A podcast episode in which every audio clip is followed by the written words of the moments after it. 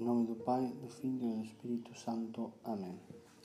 Salve Maria, sou o Padre Esteban Olivares e hoje, dia 24 de fevereiro, meditaremos brevemente o Evangelho de Lucas, capítulo 11, versículos 29 al 32.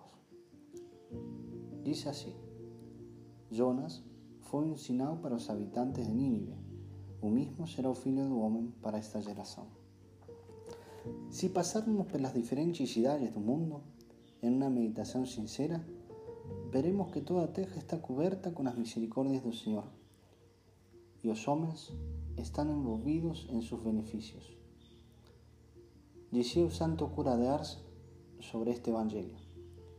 No, irmãos, no é un pecador que volta a Deus para pedir perdón, mas é o mismo Deus que coge en busca do pecador e os faz voltar para Ele. Espera aos pecadores fazerem penitência e os convida por dentro movimentos de graça e pela voz de seus ministros. Veja com isso se comporta com Nínive, esta grande cidade pecaminosa. Antes de punir seus habitantes, ele ordena ao profeta Jonas que vá em seu nome para anunciar que em 40 dias os punirá. O Senhor diz a Jonas: Vá e anuncia a grande cidade que em 40 dias ela morrerá.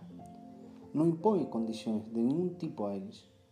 O profeta vai e anuncia a Nínive que em 40 dias morrerá. Com esta notícia, todos se entregam à penitência e às lágrimas, do camponês ao rei. Quem sabe, diz o rei, se o Senhor ainda vai ter misericórdia de nós. O Senhor vendo como eles recogen a penitência, parece alegrar-se e poder ter a alegria de perdoá-los.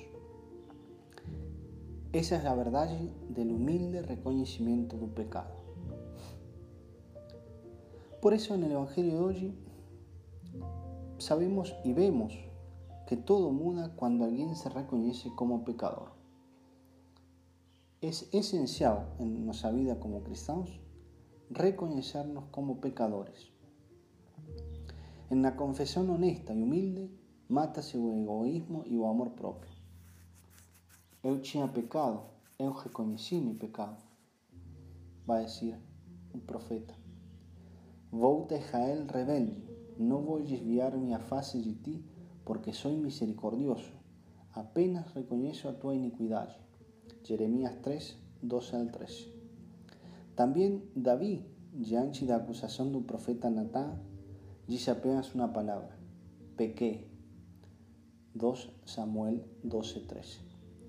Foi suficiente para Deus para perdoá-lo. É o que o próprio Jesus propõe na parábola do filho pródigo. Pai, pequé, disse o filho pródigo. Aquele que não reconhece seu pecado quer que ser justificar diante de Deus, como o fariseu da parábola, nunca obterá o perdão. Por isso, hoje podemos meditar três coisas sobre a maravilha do perdão de Deus. Primeiro, remover falhas é o mesmo que absolver. Ou seja, liberar a alguém que estava amarrado, um homem que perdeu o dom supremo da pessoa, ser livre por o pecado, é liberado. Bem-aventurado aquele que é absolvido de sua culpa. Ou como diz o profeta Isaías no capítulo 32, versículo 24: O povo que vive em Jerusalém será absolvido de sua culpa. Esta é a grande notícia Perdoar es ser absueltos.